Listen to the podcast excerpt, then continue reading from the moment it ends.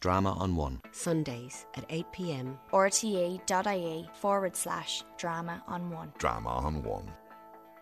I'm Alan Stanford, and welcome to Lear in Longford.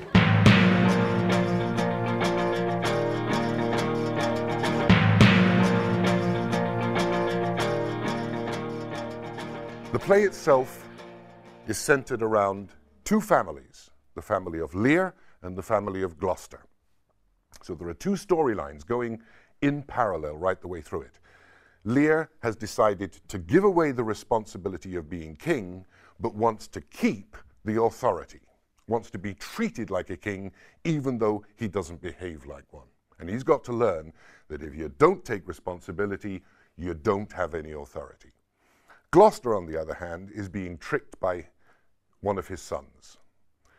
One of the sons is legitimate, the other is not. One of the sons will inherit, the other will not. So the guy who will not inherit decides, that's not fair. I want everything. He's a character who begins the play with nothing, and just before the end of the play, he's almost become king.